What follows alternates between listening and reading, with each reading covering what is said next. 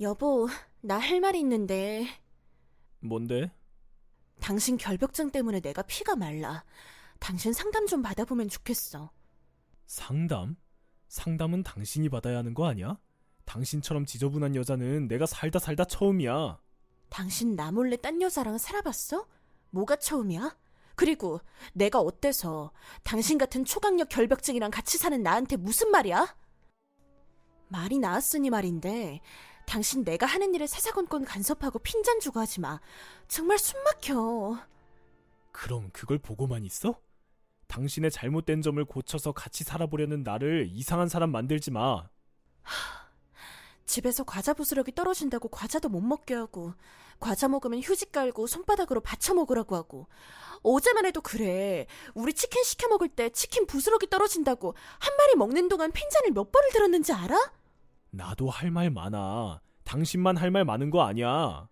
제발 평소에도 말 많이 하니까 오늘은 좀 참지 당신이 먹고 제대로 치우면 되는데 안 치워서 맨날 내 손이 가게 만드는 게 문제야. 음식 먹고 쓰레기가 바닥에 있으면 그게 양말이나 발에 묻으니까 씻어야 하고 기름기 묻은 곳이 있으면 깨끗한 손으로 만졌다가 손에 기름기 묻게 되잖아. 옷에 묻으면 옷도 빨아야 하고. 그러니까 2차, 3차 영역으로 더러운 게 확장되기 전에 문제 싹부터 없애자는 거야. 이게 현명한 거지. 참 잘났다 당신 우리 집 티슈 값이 얼마나 나오는지 알아? 종류만 해도 그래 휴지, 물티슈, 손소독 티슈 값만 한 달에 5만 원이 나가 휴지랑 티슈 쓰레기는 또 얼마나 많이 나오는데 그리고 소독제는 왜 그렇게 집안에 뿌려대는 거야? 또 아침에 출근할 때 1시간씩 샤워하고 나가고 저녁에 퇴근하고 와서 또 1시간 동안 씻고 당신 손 너무 씻어서 주부습진 같은 거 걸려서 병원도 다녔잖아. 제발 적당히 해. 남들은 남편이 더러워서 힘들다는데 깔끔한 남편 둔 게 뭐 그리 힘들다고 난리야. 고마워하면서 살아야지. 그리고 요즘 같은 시기에 청결은 곧 건강이야. 뭐든지 적당히 해야 되는데 당신은 너무 과하잖아. 당신 때문에 이불 빨래도 며칠마다 한 번씩 돌려야 하고 어쩌다 침대에서 머리카락이라도 하나 나오면 청소를 안 했냐 했냐 하면서 이불에 묻은 거 하나하나 유심히 보고 또 잔소리잖아. 아, 나 정말 작은 방에서 혼자 살고 싶어. 아니면 베란다에 텐트 치고 혼자 살든가. 우리 잘 때 내가 씻고 당신 옆으로 가면 당신은 내가 잘 씻었나 싶어서 여기저기 검사부터 하잖아. 뽀뽀라도 하려고 하면 이는 잘 닦았는지 물어보고 입 벌려보라고 하고 입 안까지 확인하려고 하잖아. 아 그런 남자가 어딨어. 완전 자존심 상해. 그럼 입냄새 나는 입이랑 뽀뽀하고 싶겠어?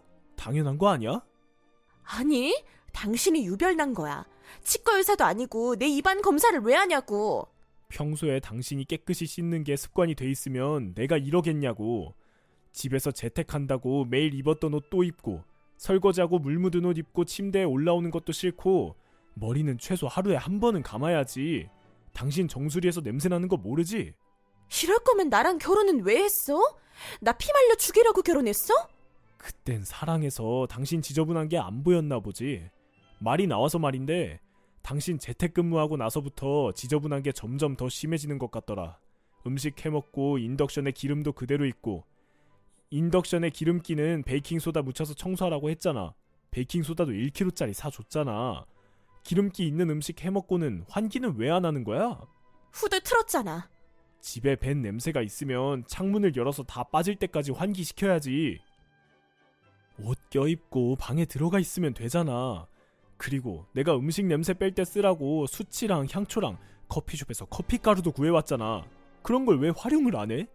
천연오일 성분이 들어간 방향 탈취제도 사줬는데 우리 집은 생활비가 다 그런데 들어가는 거 알아?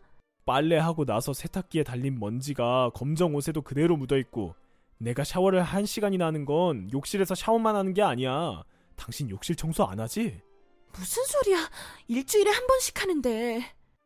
일주일에 한 번? 수시로 해야 하는 거 아니야? 내가 방법 알려줬잖아.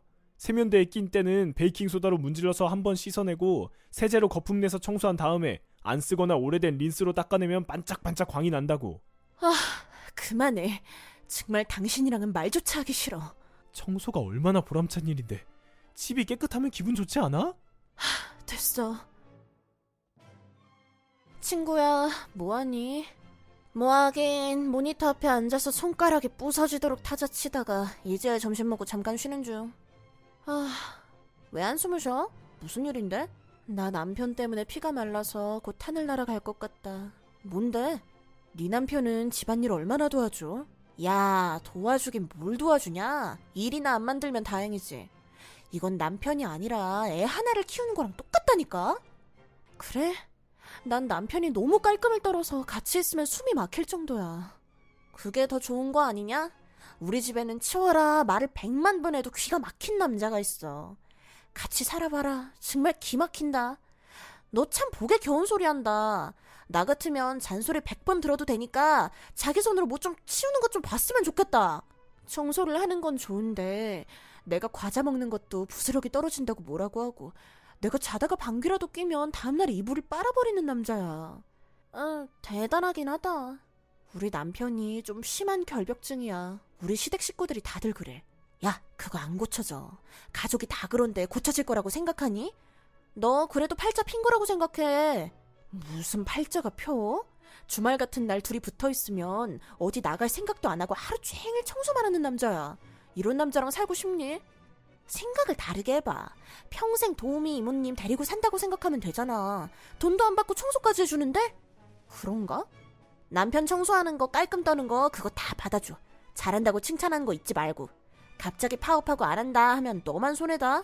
내 정신적 스트레스는? 한 귀로 듣고 한 귀로 흘려버려. 그럴 때마다 속으로 노래를 부르든가. 이거 생각하기 나름이야. 음, 정말 모르겠다.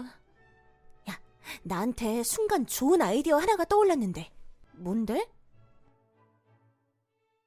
당신 오늘 고마워. 뭐가? 하루 종일 일하고 와서 퇴근 후에 쉬고 싶었을 텐데 집안일 도와줘서.